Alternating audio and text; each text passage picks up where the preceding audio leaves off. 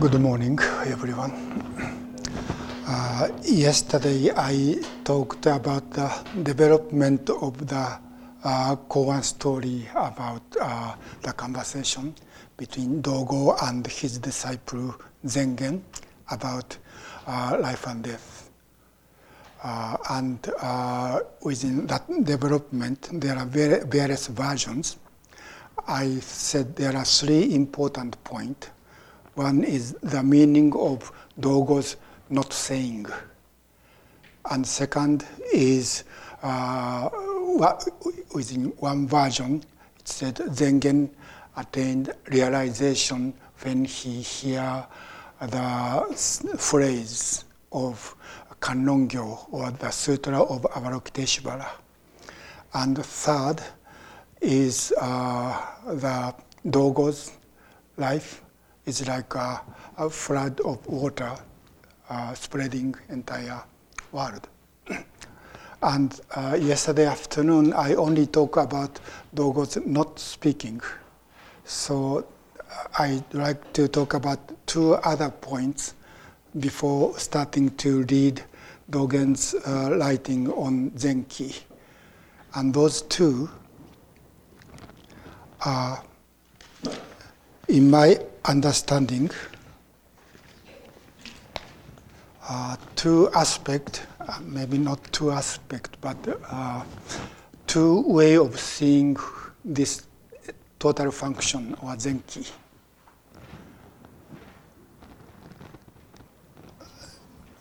Mm. Okay.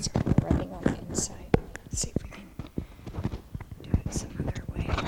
Okay. It seems to be attached that way. Hmm. Let me just see if I put it on again. I can get it. Just that's good. Okay. Uh, the Kannongyo or the Sutra of Avalokiteshvara is part of the Lotus Sutra, uh, the 25th chapter, chapter 25 of the Lotus Sutra.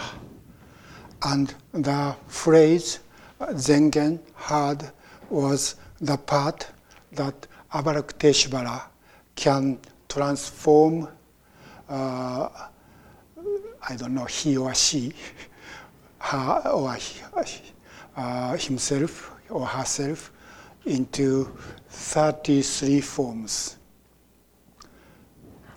And that and it's repeat many times. And it says Avalokiteshvara uh, reveals himself or herself in those three, 33 forms. Uh, let me read that part, the beginning of that, that repetition. The question was uh, asked by uh, one bodhisattva to Shakyamuni Buddha. And it said, a bodhisattva, uh, his name was Mujinni in Japanese, in English, inexhaustible intent. Anyway, this bodhisattva said to the Buddha, world honored one, bodhisattva, perceiver of the sounds, I, I'm sorry, bodhisattva, perceiver of the world's sounds.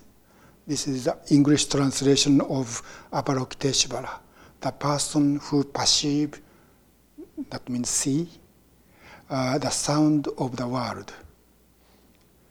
Uh, in Japanese or Chinese, Avalokiteshvara is come the om.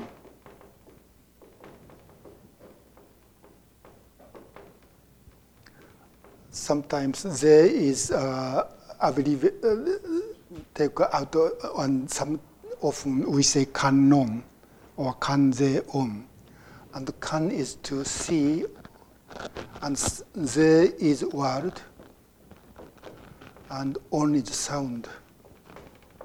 So Avalokiteshvara means the one who sees the sounds of the world.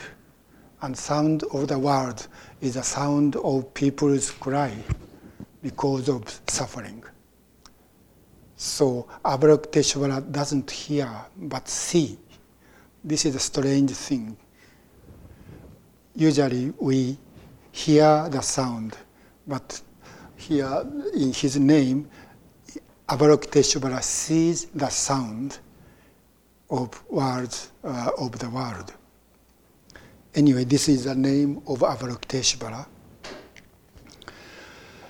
How the question was, how does he, in the Lotus Sutra, Avalokiteshvara is a male, and in China it became female. You know, Avalokiteshvara can be changed in any forms because Avalokiteshvara has no form actually. Anyway, how does he come and go in the Saha world? Saha world means this world. Uh, Saha world literally means uh, the world of patience. So we need patience to live in this world. So how does Avalokiteshvara come and go in this world of patience? How does he preach, preach or expound the Dharma for the sake of living beings? How Avalokiteshvara uh, appear this world and expound the Dharma? And how does the power of expedient means, expedient means, uh, in another word, skillful means, how can use Avalokiteshvara use the skillful means to help others who are uh, in troubles, in difficult situation in this world of patience? Uh, so the third question was, how does the power of expedient means uh, apply in his case? Then uh, Buddha Shakyamuni uh, replied to this question, and said, "Good man, if there are living beings in the land who need someone in the body of a Buddha." someone in the body of a Buddha, the form of Buddha, in order to be saved. Bodhisattva, perceiver of the world's sound, that is Kanzeon, Avalokiteshvara, immediately manifests himself in a Buddha body and preaches the law for them, expound the Dharma for them. So Avalokiteshvara uh, depending upon the necessity of each and every person appear uh, in the most suitable form to uh, expound the Dharma, to give teachings. And uh, it's repeat not only Buddha's body, but also the form of monks, that means uh, bhikshus, or uh, any forms. 33 doesn't mean fixed number. 33 means uh, inf- numberless, infinite number. So Avalokiteshvara manifests himself in infinite number of forms, depending upon the person, person's necessity. Uh, now we have to think what is Avalokiteshvara. Usually we think Avalokiteshvara is, uh, uh, you know, uh, bodhisattva or goddess of compassion. Uh, we see, you know, many places have huge statue of Avalokiteshvara and that, that person, whether man or woman, uh, change his or her form and appear uh, in certain forms to help other, to help people. That is uh, the image we have, and that is what is said in the Sutra of Avalokiteshvara. So many people uh, have faith and pray for help from the Avalokiteshvara. But that is not the what Avalokiteshvara meant means in Zen teaching, at least in Zen Buddhism. You know, there is uh, another koan story uh, or discussion between uh, Ungan and Dogo. Dogo was the same person, and Ungan was his Dharma brother, about, about Avalokiteshvara. And Dogen wrote uh, one chapter of Shobogenzo entitled Kannon. And he discussed about this conversation between Ungan and Dogo. And the conversation is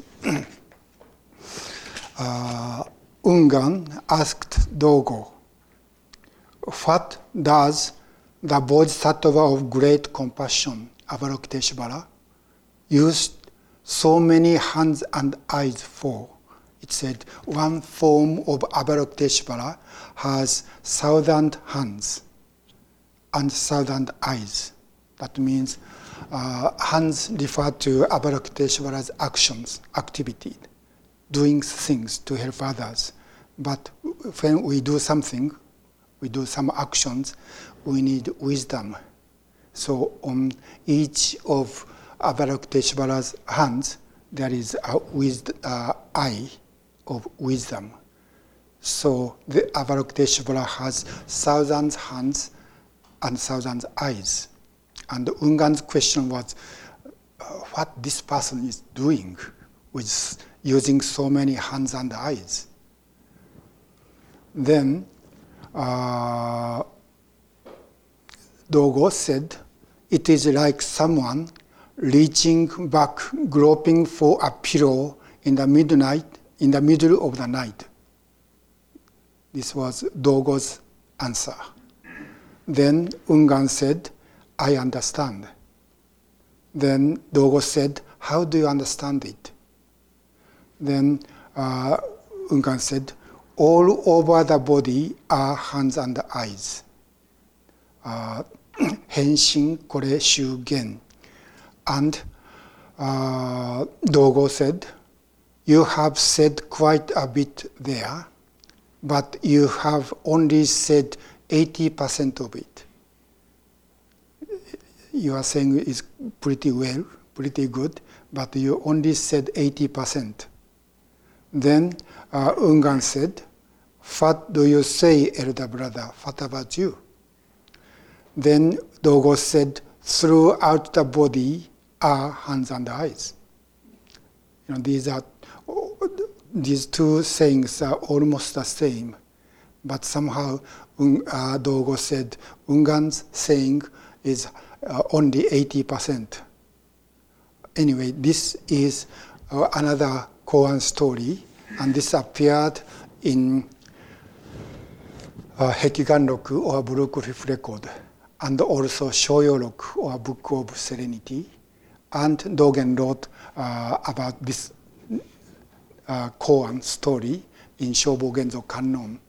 Uh, in May, we had uh, Genzoe at Sanshinji, and we studied Shobo Genzo Kannon, and I compared those three. Blue Cliff record is in Rinzai tradition, and Shoyorok is from Chinese Soto tradition, and uh, Shobo Genzo Kannon is Dogen's, so Japanese Soto tradition.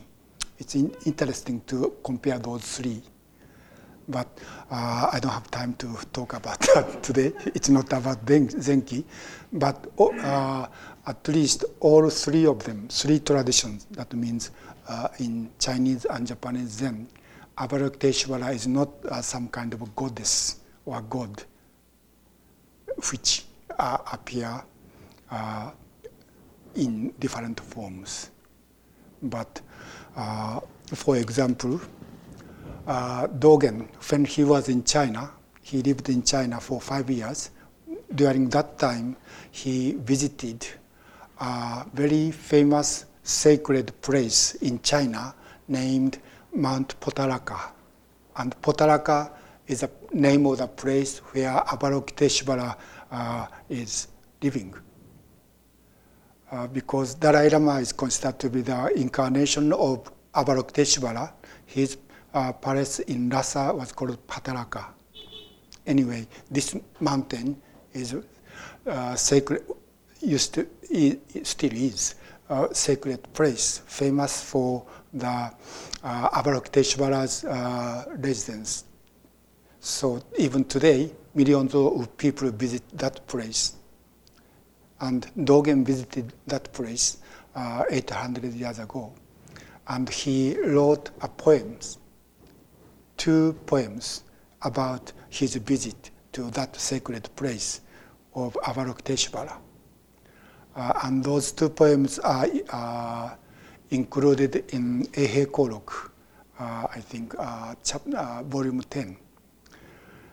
And what he said, he wrote in that poem is Avalokiteshvara does not dwell in Mount Potalaka. And what he said, Avalokiteshvara is within our practice. So Avalokiteshvara is not a person or a goddess or a god beyond, beyond this world, but Avalokiteshvara is dwelling within our activity, within our practice. And that is uh, very uh, common in all those three traditions Blue Cliff Record, Book of Serenity, and Dogen's Kannon. Uh, Avalokiteshvara is not a person or a god or a goddess. But uh, precisely uh, in Blue Cliff Record says, you know, Avalokiteshvara, uh, which has thousand hands and eyes, are uh, referred to uh, Indra's net. Do you know Indra's net? Uh, this Indra's net is, uh, it, I think, Indian image of interdependent origination. You know, there's uh, at the uh, palace of Indra, there is a beautiful net and uh, at the each knot of this knot there was a, a so-called mani jewel. Beautiful jewel is there, transparent jewel, and each jewel uh, uh, reflect each other, and all the all the you know knots are connected. That is an image of uh, interdependent origination. And uh, according to the Blue Cliff record, this, this uh, Indra's net is Avalokiteshvara. And each of these knot, that means us, all beings. We are part of that net. So we are the hand of Avalokiteshvara. So Avalokiteshvara appears as a uh, Buddhas or uh, monks or even kings or a merchant or whatever forms. That means uh, for us, when I have some you know, difficulty, you know, some people help me, then that person is Avalokiteshvara. Avalokiteshvara uh, appeared when I need something and some, someone, uh, uh, how can I say, reply, uh, respond uh, to my necessity, then that person is Avalokiteshvara. That person's action to help me, that action of helping me or helping others is Avalokiteshvara. So there's no such person named Avalokiteshvara beyond this world. But Avalokiteshvara is a collection of this interconnectedness. That is a very basic uh, common ground of understanding of Avalokiteshvara in Zen tradition.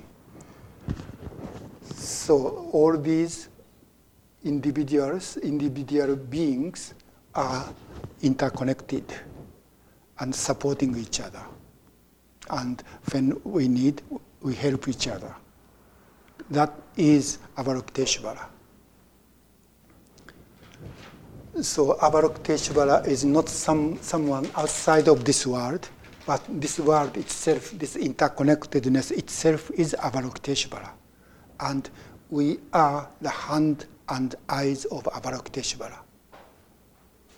That is very important point.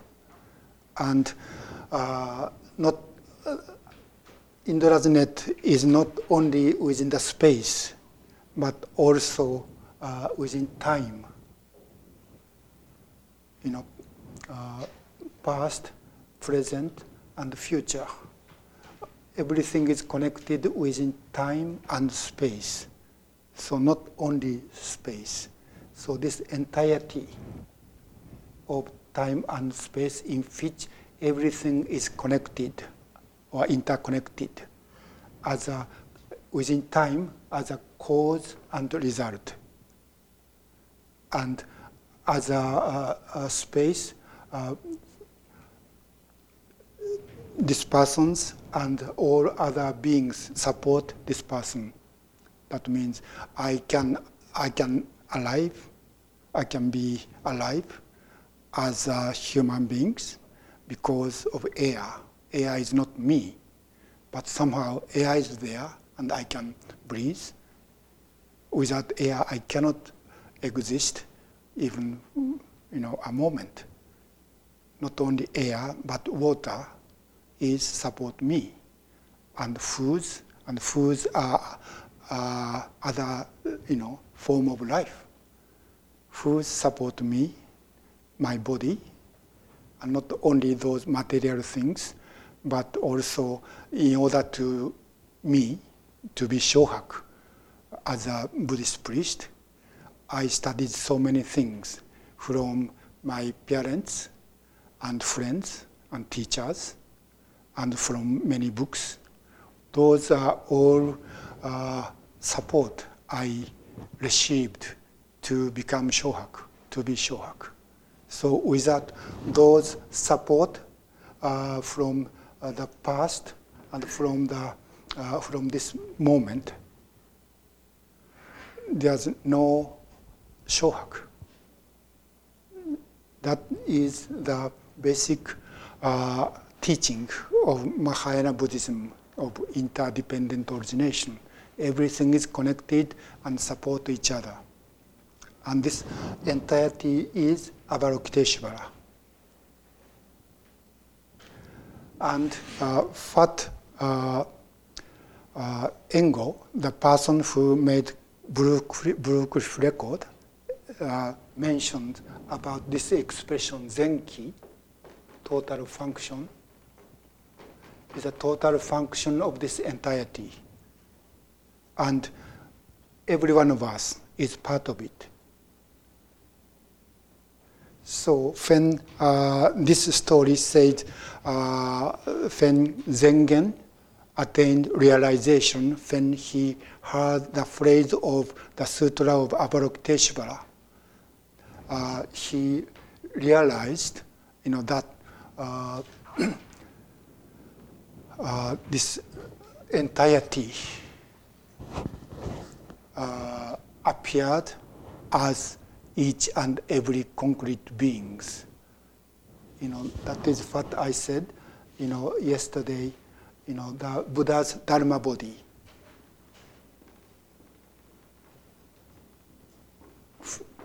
Which has no form and which is on, only one and it's eternal. And our, our concrete beings uh, individual beings is impermanent and conditioned and no self. We are born, stay for a while, and disappear.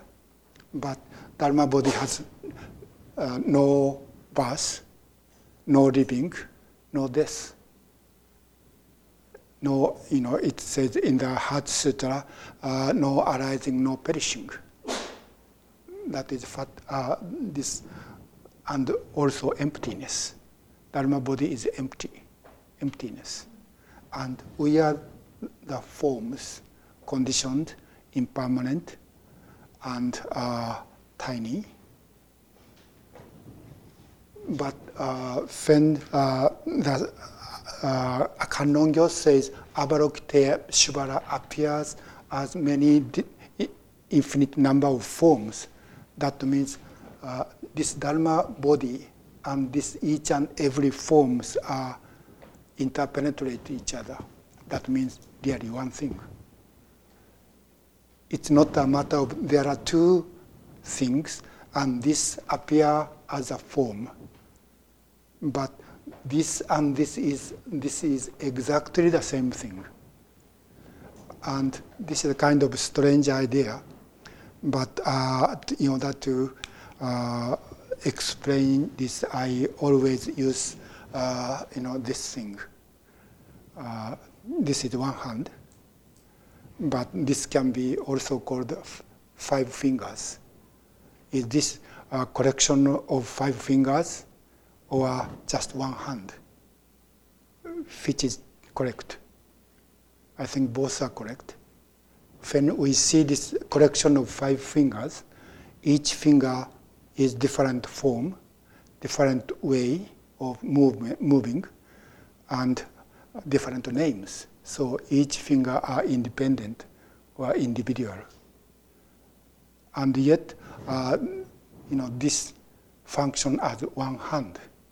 So five fingers and one hand is exactly the same thing.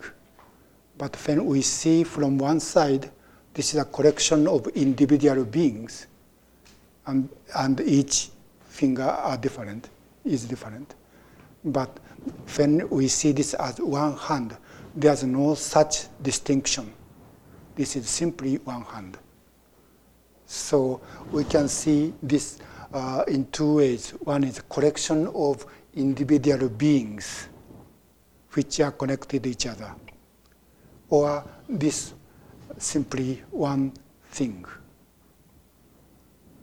Actually, this is not a thing, but this is oneness. Is this oneness or a collection of uh, multitudes? That is a question, and the answer is there's no such two things. This is really two names of one thing.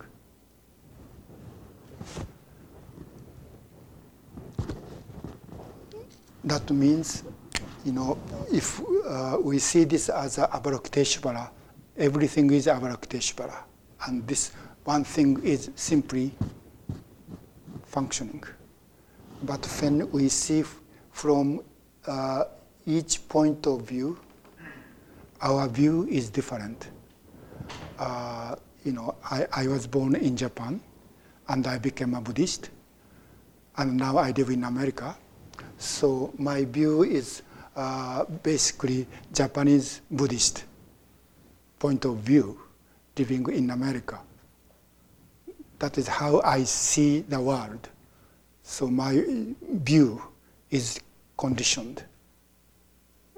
And uh, each one of us has different views depending upon our karmic, uh, what is the word? Karmic consciousness. Depending upon where we are born, how we are raised, what kind of experience we had, we see the world from different ways. The world uh, seeing from this point and the world from that point might be very different. You know, Japanese Buddhist or you know people from Europe or China or Africa. The view is really different. So our view is uh, uh, the example often used is like a frog in the well. We are like a frog in the well. When we see, we only see the tiny part of the sky, but we think thi- we see, we think this is the entire sky. And each one of us are seeing the sky from the uh, well. And yet we think my view is absolutely right. Uh, other people's view different from my view is absolutely wrong or mistaken or inferior. That is how we usually think. And that is how it's happening. When we see from our point of view, each person has different views. Even, uh, you know, among Japanese or among Buddhists, we, even in a, one family, you know, parents and children have different views. So from that point, we are all individual and independent. And yet all those independent, individual, unique beings are all uh, connected. Without this connection, there's no such individual, unique beings. So there are, uh, you know, two sides. And uh, our practice of just sitting, in my understanding, is letting go or opening the hand of my personal karmic views and sit on the ground of interconnectedness. No matter how uh, much we make effort to broaden our view, it's not possible to 100% free, become free from my karmic uh, view. Because that is the only way I can see the world. You know, even when I uh, create some view using my concept and the system, value system, I have to use Japanese language. By using Japanese language, my view is already limited, already conditioned. And because I live in this country now, I have to speak in English. So in, within myself, there are two different languages uh, kind of fighting each other. And often they don't get along. so I have to translate. That is uh, what's happening. So uh, our Zazen practice of letting go of thought is put our entire beings on the ground of interconnectedness on which we are living together you know, if you uh, read uh, Uchiyama Roshi's opening, The Hand of Thought, he used the analogy of a squash. You know, each squash think they are independent, and they uh, argued and f- did fighting, but temple priest asked those squashes to come down and sit, and uh, touch your, their heads and they found something strange, like a vine. and they found, you know, they are just one plant. That is how we are. We are like a squash. I think I am uh, independent and I'm better than others. At least I want to. I want to be number one. But when we let go of our that kind of individuality or self-centeredness, then we are, you know, all those knots are like a squash on one plant. So our zazen is put our entire being on the ground of that oneness or interconnect, interconnectedness. That is Avalokiteshvara. And yet within my mind, uh, you know, the mind uh, in Uchiyama Roshi's expression, secrete, secrete, the thought, and those thoughts are really self-centered. But in our zazen, we don't stop or kill or eliminate those self-centered thought. Thought is coming and going. But during in zazen, uh, we make determination not to take any action based on those self centered ideas or thinking, then we are just sitting. And our brain uh, produce many, you know, uh, self-centered, distorted views or thinking idea or uh, plans. and yet we uh, not take, we don't take any action based on those thinking, then those thoughts are just coming and going.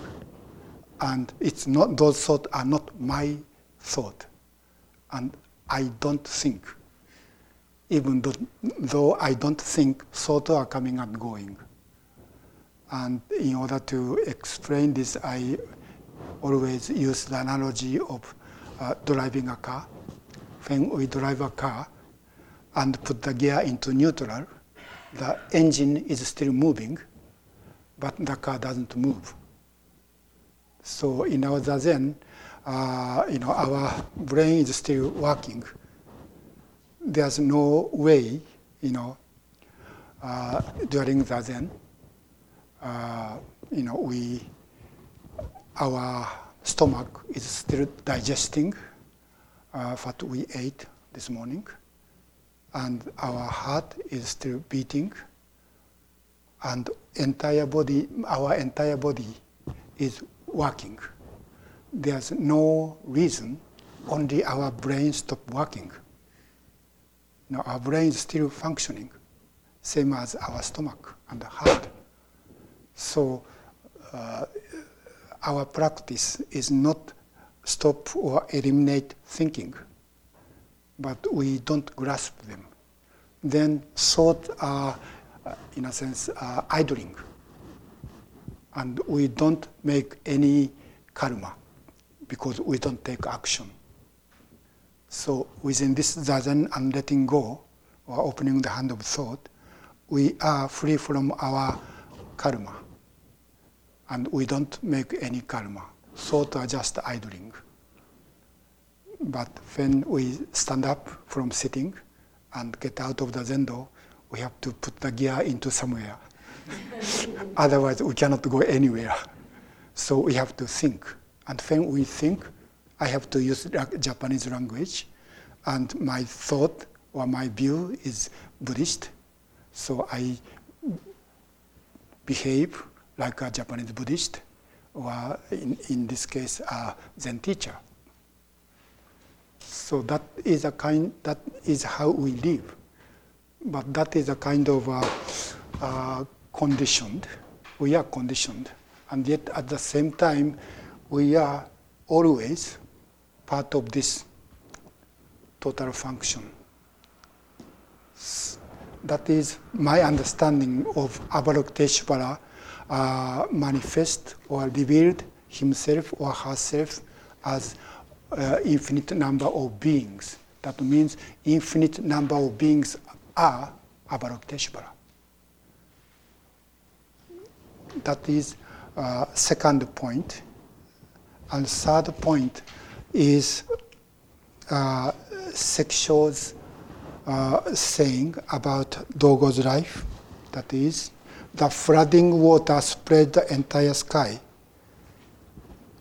So the second point is this is Avalokiteshvara. Avalokiteshvara reveals itself as infinite number of beings, different forms. And uh, next point is this independent being. We are so small, and we are born, living, and, and dying uh, anytime for a short time. So we are, our life is impermanent and limited. We have a limited view and limited life. But still, this individual being, our life as individual, as individual, is also uh, connected with this entire space and time.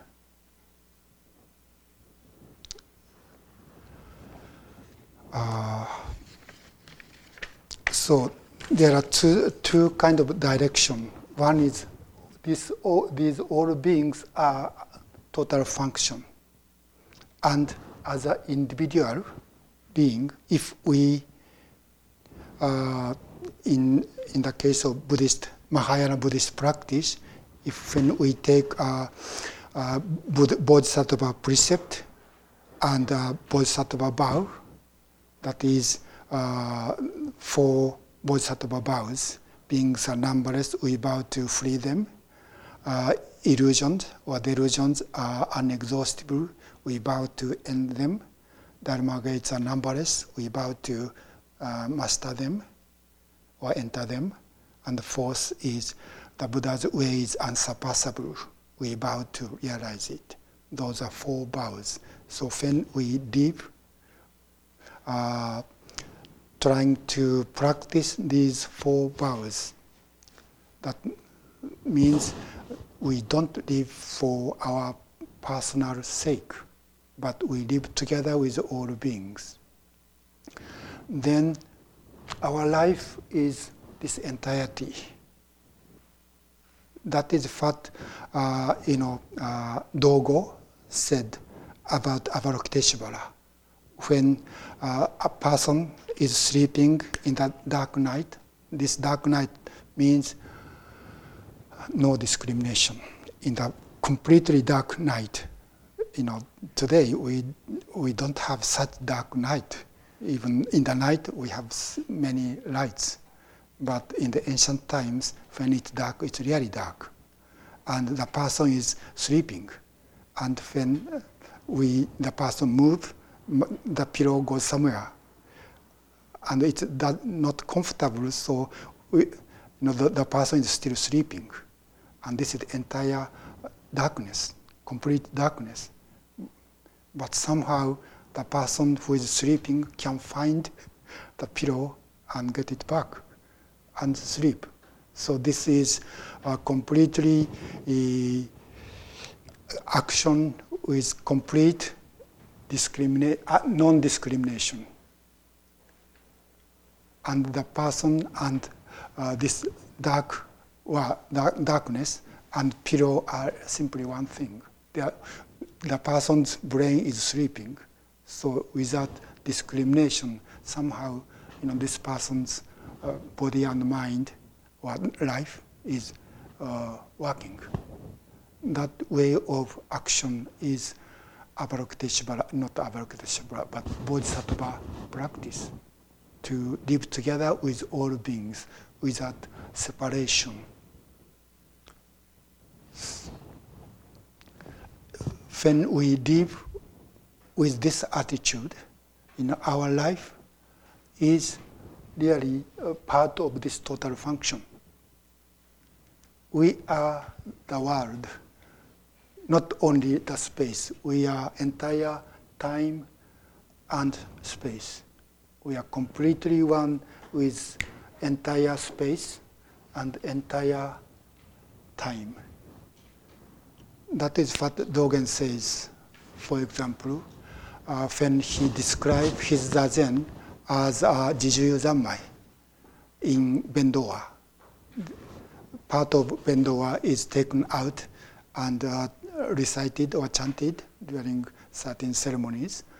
Uh, and uh, that was that is Dogen's description of his zazen practice as a Jijuyu Zanmai. And in that uh, description of his zazen, when he, he said, when we sit displaying Buddha Mudra with our entire body and mind, then this entire world, entire universe, and each and every beings reveals its own enlightenment.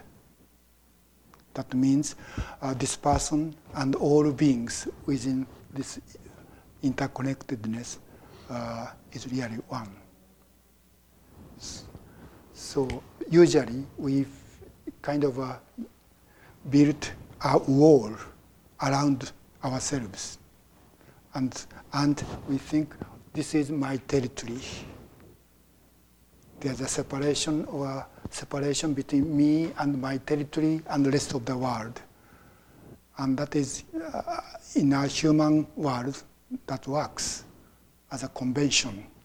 But there actually there's no such you know, walls between me and the world. We are all, you know, interpenetrated with everything. But uh, when we separate ourselves from the rest of the world, then our world becomes so tiny and our view is so distorted. That is delusion. But when we let go of that delusion, then uh, everything is as they are. That's all. Nothing mysterious happens. But that this is mystery actually. Nothing, you know, something, some kind of uh, mysterious, mysterious thing. But things become just as they are. That's all. Anyway, that is uh, total function uh, within uh, or other uh, actions or practice of each one of us. The separation between ourselves and the rest of the world uh, fall down. So, uh, for example, uh, Sawaki Kodo Roshi was my teacher, Uchiyama Roshi's teacher. And while he was uh, his, in his final days, he died when he was 86, 86, I think. Uh, and right before his, his, his death, he told, Uchiyama said he often told uh, that to live, to live life last only 70 or 80 years is not so meaningful. That means our life, our life as individual, uh, last, uh, you know, uh, 70 or 80, or some people live more than 100, but that is the limit. And yet, what Sawaki Roshi said is, we can live eternal life eternal life means Buddha's Dharma body. That means when, as, uh, it, as I introduced in the Sutra of uh, Buddha's uh, last uh, discourse, when we practice, when monks practice uh, following Buddha's teachings, then Buddha's Dharma body appear within that practice. And Dogen said the same thing, I think in Hotsu Bodaishin, Shobo Genzo Hotsu Bodaishin means arousing bodhicitta. When we arouse bodhicitta, the Buddha's eternal life appeared or uh, revealed. And in the case of the Lotus Sutra, uh, you know, this entirety of space and time and everything is happening within this system is called uh, in the uh, chapter 16 the lifespan of uh, Tathagata. Buddha, Shakyamuni Buddha as eternal life. And this is eternal life.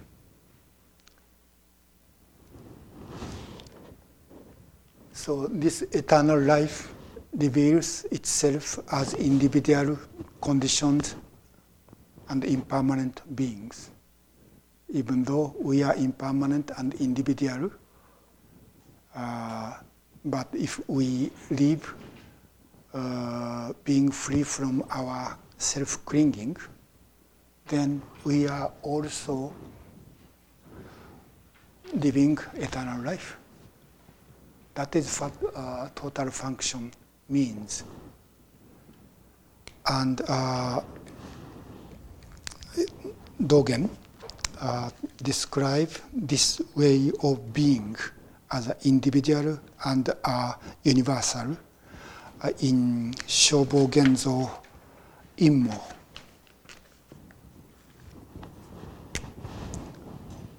Uh, Immo is a Chinese word which has no meaning. Immo is, uh, if we translate it thus. But this thus refer to this thusness, the things as they are. And uh, in this uh, chapter of Shobo Genzo, uh, Immo, or thusness, Dogen uh, introduce quotes one saying by one of Chinese Soto Zen master Ungo Doyo. Says uh, the person says uh, what he said.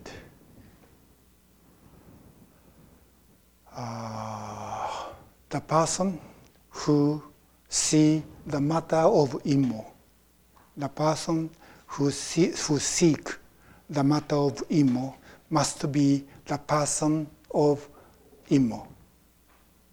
If you, because you are already the person of immo or thusness, why do you worry about thusness? But because that means we are already in here. So we don't need to seek. Thusness is already there. there. We are already within thusness. So why don't you worry about it? Why don't you want to get it? There's no way to get it. We can just just discover the fact that we are living together with all beings. Uh, anyway, in that uh, chapter, he described our lives as follows as a, a person of thusness seeking the matter of thusness. Uh, he says, what he said is that one, one who wishes to attain the matter of thusness, the person who wishes to attain the matter of thusness, must be a person of thusness. And because the person, because the one is already a person of thusness, why does he have to worry about the matter of thusness? The essential point of this saying is that directly heading toward the unsurpassable awakening, Buddha's awakening, for the time being, is called thusness or immo. As for what the unsurpassable awakening is like, even the entire ten direction, entire ten direction world, refer to this network, is a small part of the unsurpassable awakening. This awakening is greater than the entire world. We are also, we are also the furnishings, furnishings, furnishings like uh, furnitures and utensils within this uh, entire network. We are also the furnishings existing within the ten direction world. How do we know that we are thus? How do we know that we are together with all beings? We know that the reality is thus because our bodies and minds, our body and mind, our five skandhas, our bodies and minds appear when we are born, appear within the entire world. We appear to this world. And yet, they, they mean our body and mind, they are, these five skandhas, are not ourselves. These five skandhas, as Shohaku, is not Shohaku's possession.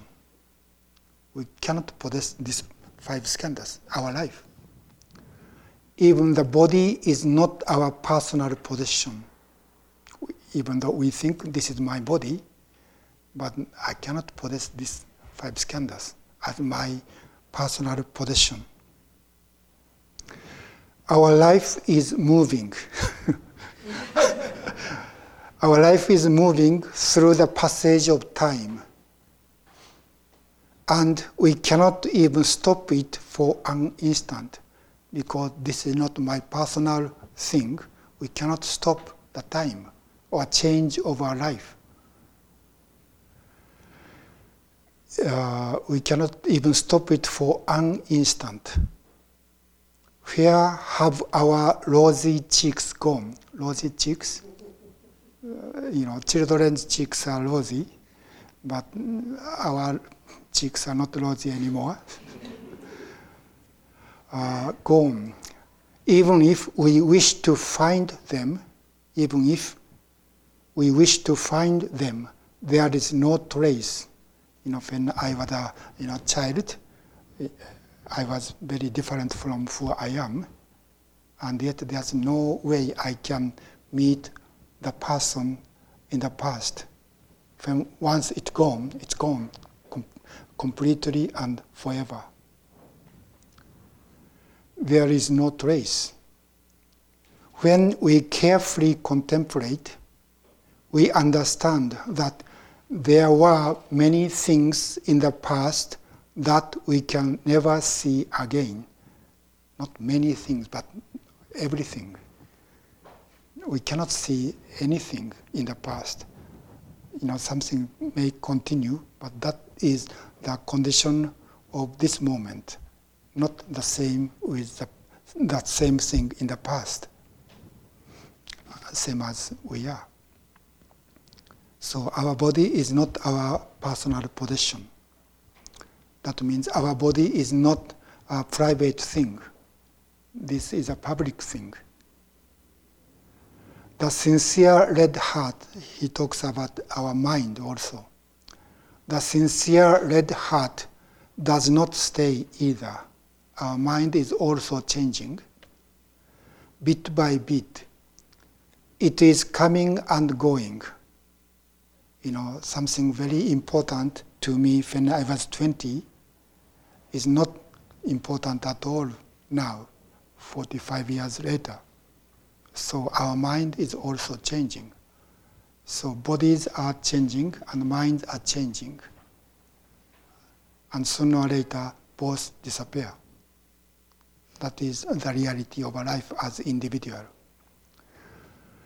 So although there is sincerity, it does not stagnate within the boundary of individual ego-centered self. So even our mind is not the possession of me, of ourselves. Although it is thus, there are some who allows awakening mind without any particular reason. When we arouse bodhi mind, we don't know why this bodhi mind or bodhicitta come up. Somehow it's come up. And somehow we try to uh, change the direction of our life. So from that time, that mind, bodhi mind is aroused, we throw away, we throw away everything we have been toying, toying. We have many toys, and uh, yet uh, when we arouse body chitta, we throw away everything we have been toying with. We wish to listen to what we have never heard, that is Dharma.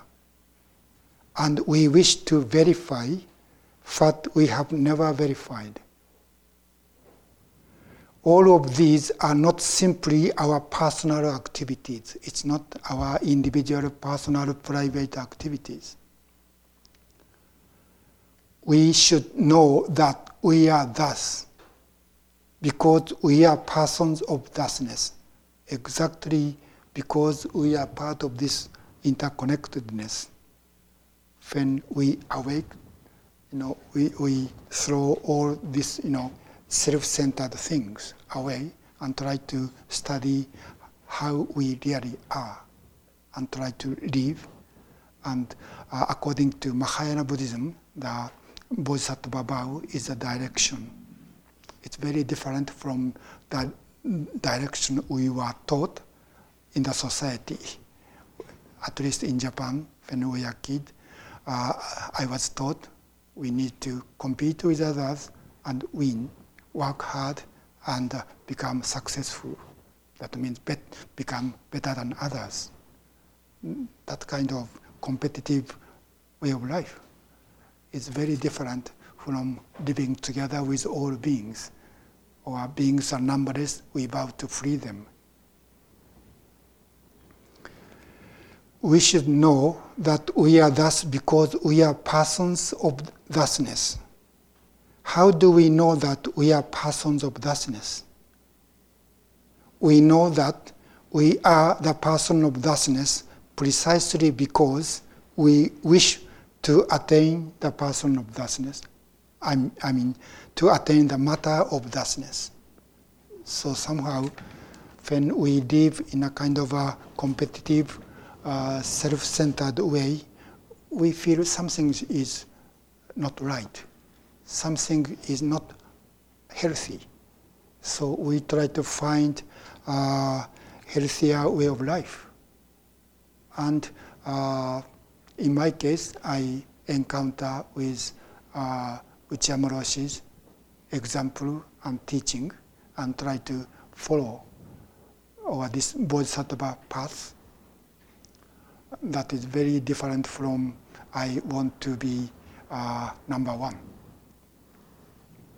That uh, change, that uh, transformation is uh, possible because we are already live in that way. So this is not something strange or something mysterious, but we the squash just awake to be the uh, to they really are.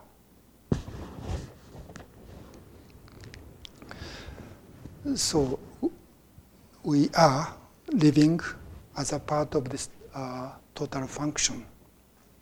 This is, uh, I think, this is really basic teaching of Mahayana Buddhism as a uh, interconnected, inter uh, connected orient, origination. And uh, the kind Indian image of this interconnectedness is Indra's net.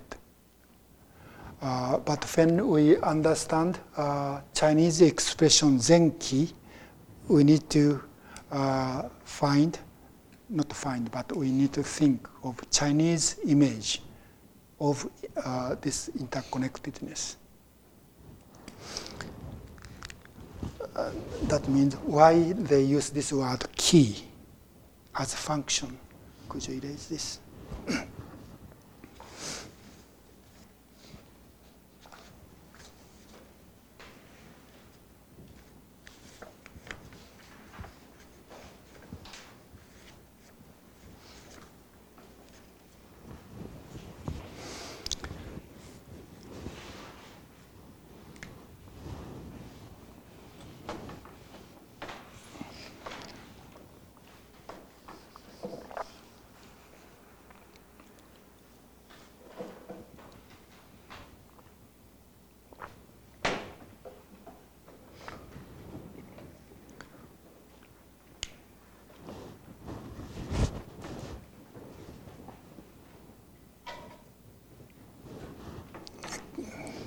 This Chinese character, ki, has many meanings.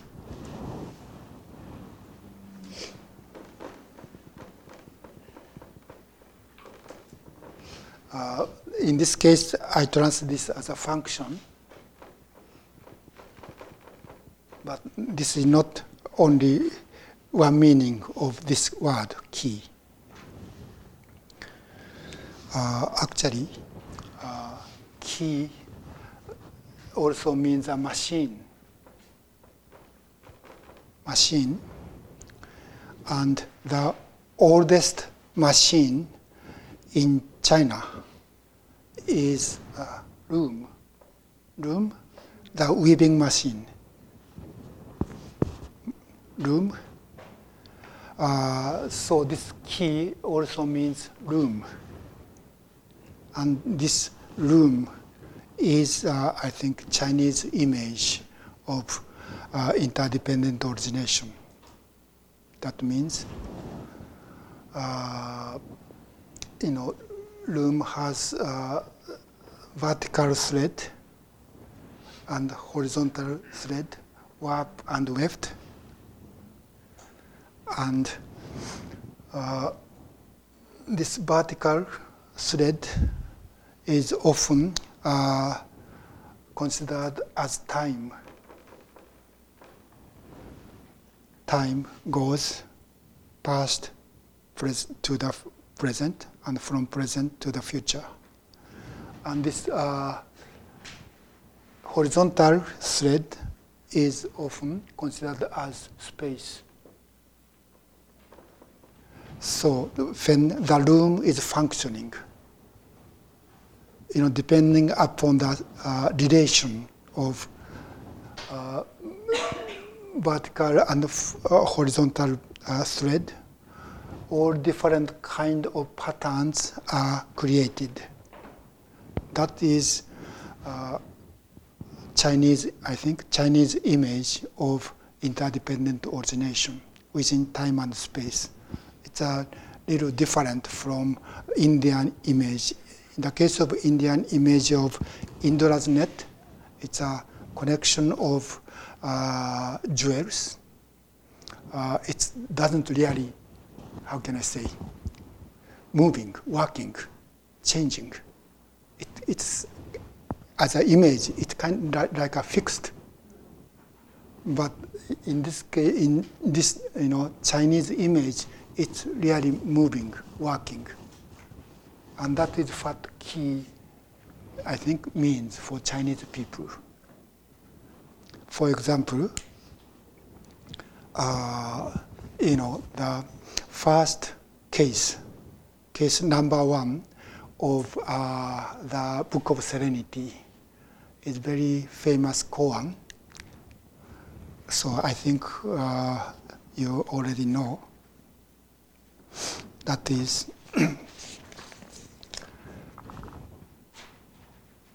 well. We have ten more minutes. The koan is very simple. It said, one day, the world honored one uh, Shakyamuni ascended the seat. So he sat on the platform. So people expect he says something. Manjushri, Manjushri is a bodhisattva of wisdom. That, I think that is Manjushri, at least one of them. Manjushri struck the gavel or mallet and said, clearly observe the Dharma of the King of Dharma. The Dharma of the King of Dharma is thus. Before Shakyamuni said anything, Manjushri said, This is the Dharma of Buddha. Then the world honored one uh, got down from the seat. That's all. So, even though Buddha, Shakyamuni Buddha ascended to the platform, uh, usually he expound Dharma to say something to the assembly. But uh, at this uh, time, before Buddha say anything, Shakyamuni announced, I mean, Manjushri announced, this is Buddha's teaching. And Buddha just left. That is a koan. Uh, I don't have much time to talk about this koan, but this means the real teaching of Buddha cannot be the same thing cannot be expressed using language, using words and language. So this is the same as uh, uh, Dogo said nothing. He's saying, I won't say, I won't say because reality is beyond language, beyond thinking. So this koan basically the same thing. But uh, on this koan, Chinese uh, Zen master uh, Hongzhi, or in Japanese Wanshi, who was the person who collected those 100 koan, koans and mm, uh, compose uh, verse on each koan. And uh, he lived, Wanshi lived about one, uh, 100 years before Dogen. And Dogen Zenji uh, often quote his verses and sayings, and he Dogen uh, respected Wanshi very much, and he, uh, Wanshi was one of several Zen masters Dogen used with the expression kobutsu. Kobutsu means ancient Buddha. Uh, other people Dogen used with this word kobutsu is Dogen, his own teacher, Nyojo, and also Joshu, and several other people. That means Dogen really respected Wanshi. Anyway, uh, this Wanshi he composed a poem or verse about this story of Buddha didn't say anything. That means uh, this is a kind of a expression of the reality beyond language. And what Wanshi said is, as a verse, is as follows. The unique breeze of reality, the unique breeze of reality, do you see? So, question. Continuously, creation, continuously, creation runs her room, runs her room and shuttle. Shuttle is a, a tool to put this uh, vertical, I mean horizontal thread. So this creation uh, refers to the person who is uh, making operating this entire room, time and space. So continuously creation, creation runs her room and shuttle and making the you know patterns each moment.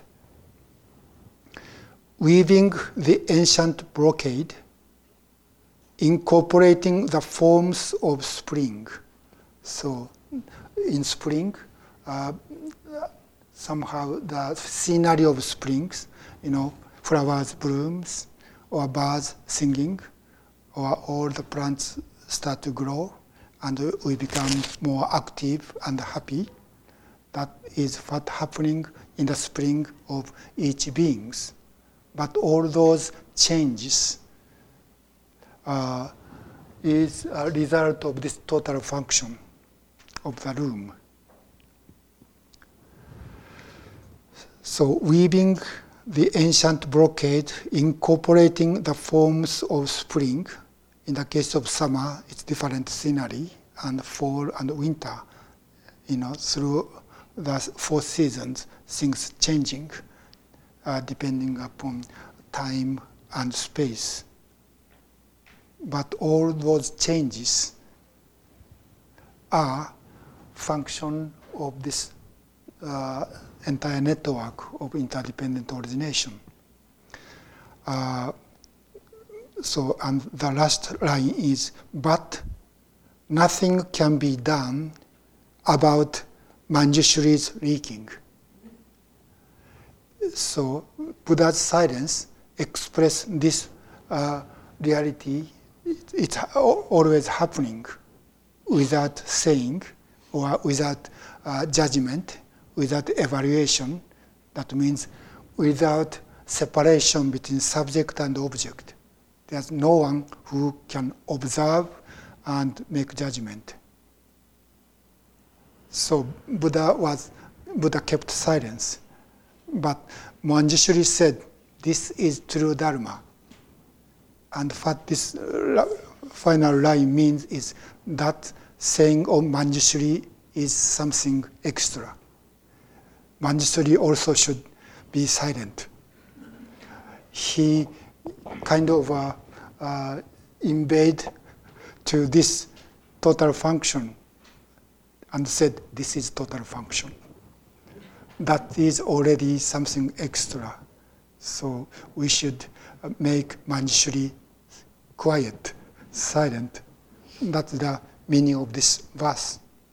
Let me read the verse again the, the unique breeze of reality, do you see? So we should see, but when we let, let me read it. Continuously, creation learns her loom and shuttle, weaving the ancient brocade, incorporating the forms of spring. But nothing can be done about Manjushri's leaking. That means Manjushri should be should kept silent, but we cannot uh, uh, Manjushri make Manjushri silent because he already said. And this means, you know, now I am talking about total function. This is something like uh, Manjushri said about, you know, Buddha's silence. So this is really something extra. But this something extra is also a part of this total function. So Manjushri's kind of a announcement is a part of Buddha's silence. So in a sense, Manjushri did something extra, and now I'm doing something extra. Uh, but uh, that is the way, another way this total function works. That is why we have, we have to say something. That is another, you know, part, you know, yesterday I said, first we have to shut our mouth and just sit, be silent, to be a part of that, this, you know, reality beyond, beyond language and thinking and discrimination. And yet, when we experience it, we have to speak about it, we have to express it, to share this reality with other people. And that is what Shakyamuni did when he stood up his zazen under the Bodhi tree and walked to the deer park and started to teach those five monks. And uh, you know, we have to do the same thing as a bodhisattva. To share the Dharma, we have to say something, and that is what I'm doing. Whether uh, I'm successful or not, but I'm trying. You know, this, you know, yesterday in the very beginning of this retreat, I talked about my uh, history, and uh, until I finished university, I all I did was just reading and thinking. So when I started to practice at Antaiji, we put, I put all my books in the closet and try not to read any book and just practice and work and just live. And I lived in that way for 10 years. After that, uh, I started to study again because I need to, uh, because uh, in order to work on translation, I have to understand what is said. So I started to, started to study again.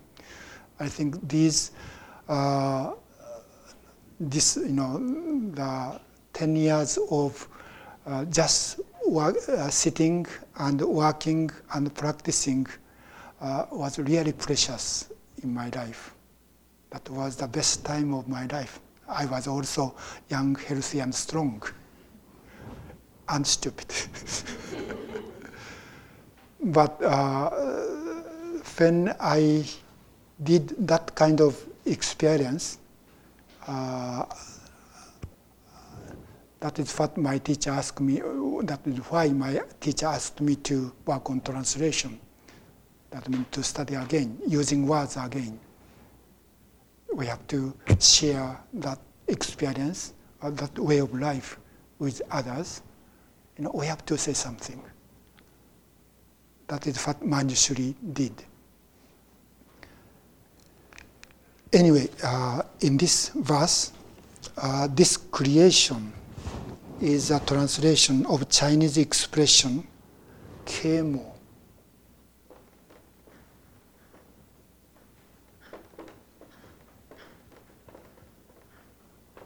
in Japanese. Uh, this translation is by Thomas Cleary. And he translated this kemo as creation. Creation is a one who is creating. But Chinese expression, this, uh, this kemo, this K means transform or making change. And mo means mother. So, mother of transformation or mother of creation. Mother of creation is operating this room and uh, making all different uh, situations as a collection of each individual beings change, uh, changing, transform itself. We are born, live, and die. That is a part of this transformation. And uh, so this is a Chinese image of interconnectedness. But the important point, you know, is uh, this mother of creation is not a person, is not like a god, who are outside of this creator's collection of creation. But this entirety itself is the mother of creation. He- He's, the, this is not somewhere uh, outside of this entirety, but this entirety itself is mother of creation. So there's no such separation between uh, this world or things happening in this world and the one who is operating, you know, this room. So this is really what they call uh, automatic. You know, we call a car, car is automobile. It's not really automobile. Car need a gas and also a driver. But uh, you know, this machine doesn't need an operator. This is working as of itself. And this working is called kemo in Chinese. So in China, in Chinese image of this world, there's no God as a creator. But this is just changing, just working, just moving without any operator. And yet, uh, just as a name, they call this a mother of creation. But actually, there are only things and connection and moving and changing and transforming. That is what Zenki means in Chinese, uh, not only literature, but also Chinese Zen.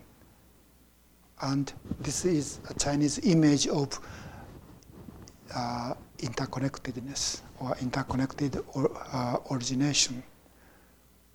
So uh, basically, the same with Indra's net, but I think this is more, uh, how can I say, dynamic.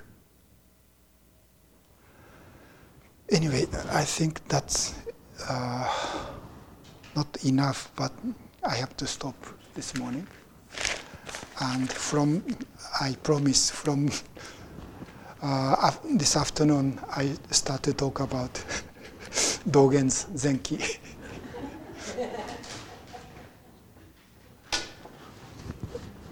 Any question, please? I was very moved yesterday when you talked about uh, the the Buddha's death. His followers, I think you, I think you used the word, they, they made up the idea of the Dharma Mhm. Made up, made not, my, made not a good word, but they need something. They needed, yeah, and I was very moved by that because they had lost their teachers. and Right. grief. Mhm. And I thought that uh, this was, uh, uh, in a way, perhaps, although the Dharma thought is important now Mm. because of so many followers, Mm. uh, colonial, but uh, in a, in a way, it was a kind of grasping, clinging that they wanted to hold on to. They wanted Their teachers, yeah. You know, so it's very sad. Um, but that is, yeah. I think so. I ask you if I perhaps misinterpreted you or took the, um, misunderstood you when they, when you said they made it up. Well, maybe made up, not a good best expression, but they create, create the idea, uh, not idea really, but I think they really felt Buddha is still there when they continue to practice what Buddha taught. They, I, I think rea- they really felt, you know, their teacher is still there within their practice. Uh, I I also you know, feel when I sit in the Zendo, my teacher is still staying with me. It, it, I don't think it's a made up thing, but it's happening. Really? Yeah. So, uh, as a concept, the uh, Dharma word is made up thing. But the uh, reason why they had to made up this concept is actual, I think, life experience. Okay. Of course, it, of, uh, part of it is sadness. Sadness, yeah. their sadness when they lost their teachers. Okay? Please? You mentioned the uh, Buddha body. Uh, Uh, Did you say another word after that? That the, uh, that was the same as uh, Buddha body? Was the same with the Buddha body? Or it's strange? Buddha body. Uh, I, I'm sorry, I don't understand your point of your question. Okay, uh, did you, uh, did you say there's something else uh, after you mentioned the Buddha body? Buddha body. I, I said, you know, this totality of interconnectedness is Buddha's Dharma body. And sometimes it's called Buddha's body. You also then said, and it's emptiness. Is that what you I'm, I'm asking, did you, men- did you say, mention emptiness after the, uh, yeah, uh, the way things are within this uh, network of interdependent origination is impermanence, no self, and uh, emptiness. Yes. you. Uh, please. Excuse me, there's, there's reference to the concept of leaking elsewhere in, in Shobogenzo. Leaking. Leaking, Manjushri leaking. Uh-huh, uh-huh. in Uh-huh. Does something leak? And if so, what leaks? In this verse by Wanshi, this leaking is key.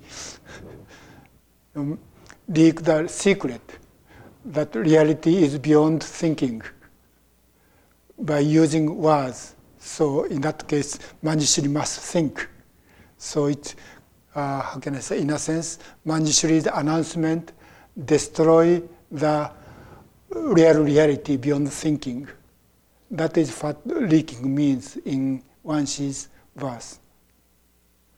But I get the, I get the sense that Mm. what leaking means that something is lost. So what you're saying is what is lost is. something is lost. Well, when something leaks, it's like, It's also when it leaks, water comes in.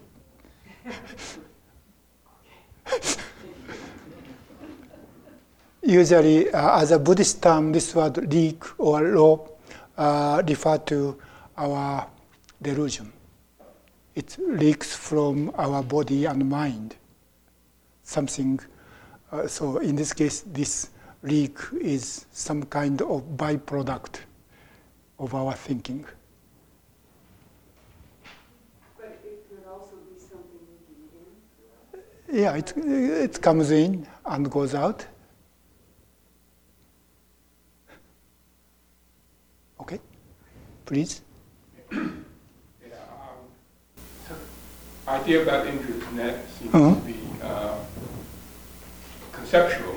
I mean, I, I, I know what it means, but Hmm. still it's a way that we make order of our everyday life to Mm. understand what something greater might be. Mm. Uh, and many people in our society, when I see them do a true act of compassion, it seems almost like a remarkable thing, even though they're not coming out of any concept, they just act to help another individual. Mhm. You know, to be honest, it's inconceivable in the sense of the way that they do it. Mm. So, I mean, do you need to really, uh, where does this Indra's net become important in a sense? I mean, in, if this truth is, is inexpressible, unattainable, but, acts of compassion, we can actually feel that, you know. Where does it become necessary to understand that Indra's net, everything is interfacing? It just seems like it's a, a safety net of its own to try to explain things. Well, uh, the, I think uh, the meaning of this image or of Indra's net means nothing exists as of itself. Without relation with others, no one can exist. Actually, nothing exists. Only thing there is the relation of the threads. You know, that is what uh, emptiness means. And uh, the most kind of a simple example is a bubble. Bubble is often used as a as a uh, example of emptiness. In the case of bubble, uh, bubble is uh, you know come up from the bottom of the water and stay for a while, and when it reach their shore face, it disappear. So it's a tiny thing, and it's impermanent, and uh, and also there's no such thing as bubble as an independent being. You know, bubble is uh, happening. Only there is wa- air, air and water. Bubble is a condition of air packed in the water.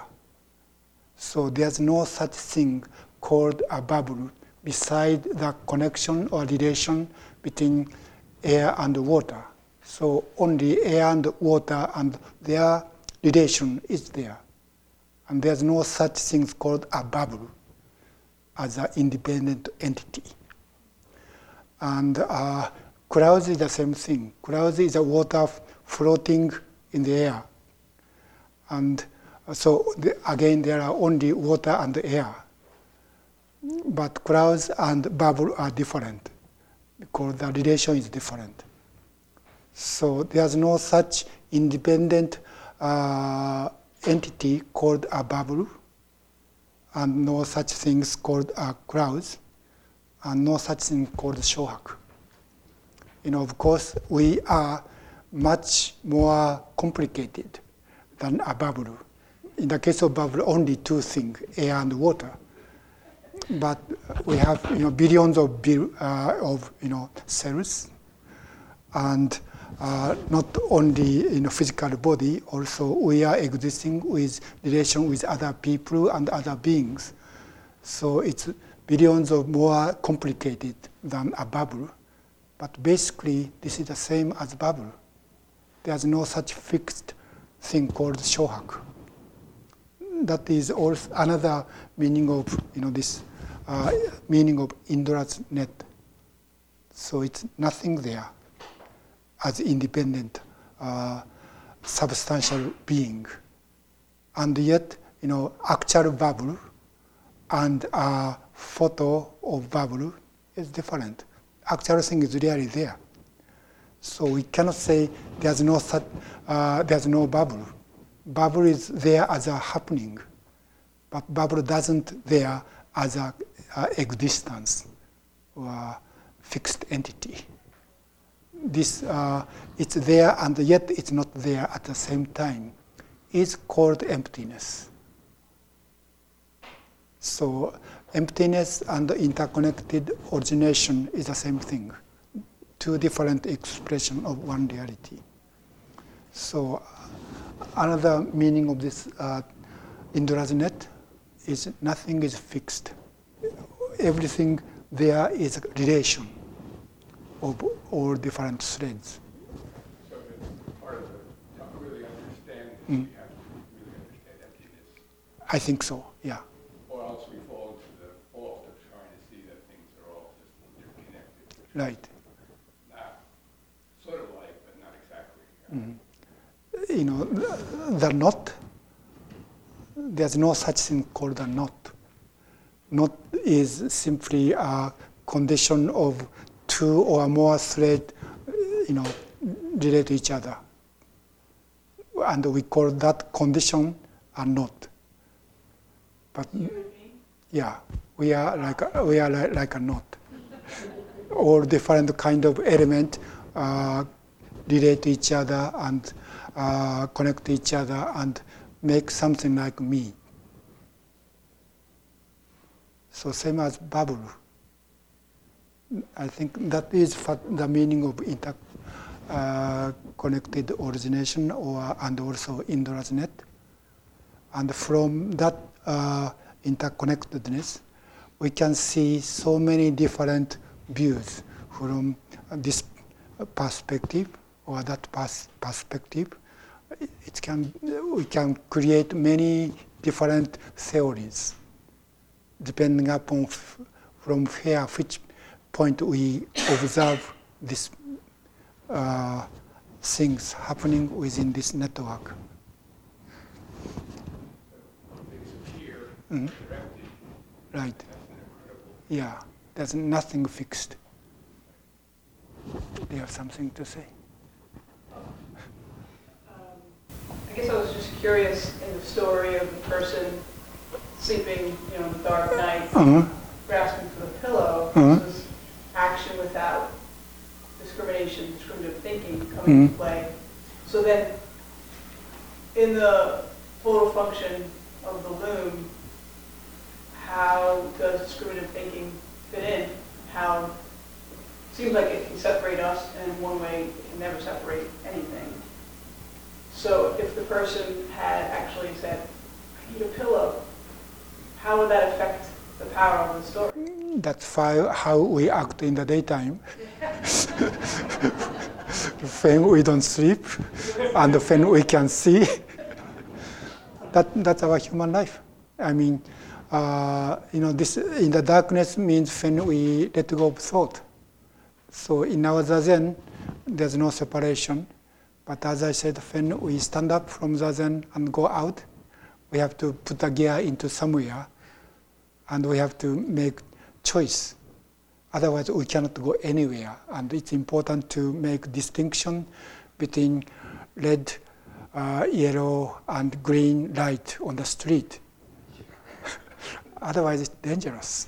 So we, so we make distinction or discrimination and make choice in the daytime. So we know uh, when we awake, our, when our brain is working, I think uh, I'm not comfortable because pillow goes somewhere else. I have to find it, so I, you know, uh, look around and try to put it in with our intention.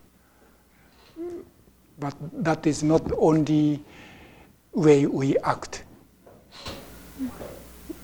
Please. But, but, um, in a way, is it also saying that even in the dark, like, like when you do let go of thought, there's an action in this, right? The reaching for the pillow, the moving the pillow, everything is kind of working.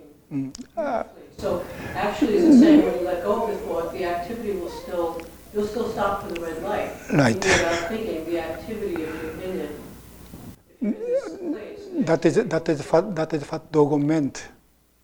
Uh, Avalokiteshvara's activities like that, without separation, without discrimination, they just act. I mean, Avalokiteshvara just act.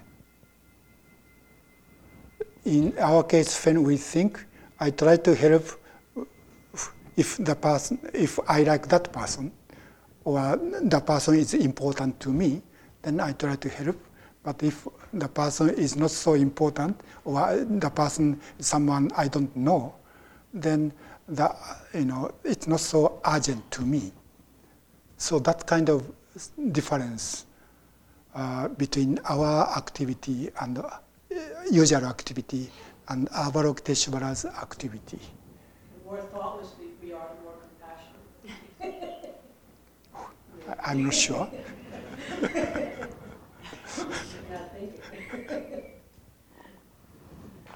Please. Um, how do you understand uh, when we say that uh, Avalokiteshvara sees the sound of the world? Uh, in Buddhism, uh, days, uh, six sense organs and the object of six, six sense organs, eye, ear, nose, tongue, body, and mind, and object of them like uh, color, sound, taste, smell, taste, and touch. Those are connected and when those six sense organs encounter with those objects, something happening in our mind, and that is uh, uh, that create perception and uh, and uh, we make judgment. We make we define what this is, and evaluate and make judgment what I should do about this thing. So, eye and uh, color and ear and uh, sound are connected in that way. But when we our eye see the sound, there's no such bound. I think that is one of the reasons Avalokiteshvara see the sound, not hear the sound. When we hear the sound, something happen in our mind. But when we see, it's, it's not, uh, we see the sound, then no such kind of uh, bound bondage. That, that means uh, six sense organs are free from those objects. That means those objects are not object. Subject and object are not separate or you know, how can I say, no separation between sense organs and object of sense organs. I think that is the meaning of this name of Avalokiteshvara. Okay. Please. Yesterday's funeral story, Mm? uh, the monk asked, is he alive or dead? Mm? But before that, he knocked on the coffin. Mm? What does that mean? I think that is his uh, attention. His, uh, that means he, he showed this is, here is a problem we have to think about. That is a koan. So we have to uh, investigate what is this. I think that is what this knocking means. Please. Um, I'm having trouble with the idea of the bodhisattva um, returning um, to relieve suffering of others. The, the vow I took was as long as space remains, as long as sentient beings remain, until may I too remain and relieve the suffering of others. I'm having trouble with that vis-a-vis the Zen idea of can't say. We can't, it's beyond words what happens when life and death are the same, but what is going on there, basically. Um, does that mean that, well, I'm, one is very concrete, the other is totally abstract. I'm trying to make the transition from one to the other. Uh, is this about what Dogen wrote, right, in Zenki? Right. Uh, let me talk uh, from this afternoon. Uh, I haven't yet, you know, speak about what Dogen wrote. So uh, please let me talk, and if you still have a question, please ask me again. I'm sorry. Okay, uh, I think it's time to stop. Thank you for listening to this podcast offered by the Brooklyn Zen Center. Our programs are given free of charge and made possible by the donations we receive. For more information on supporting Brooklyn Zen Center, please visit the giving section of brooklynzen.org.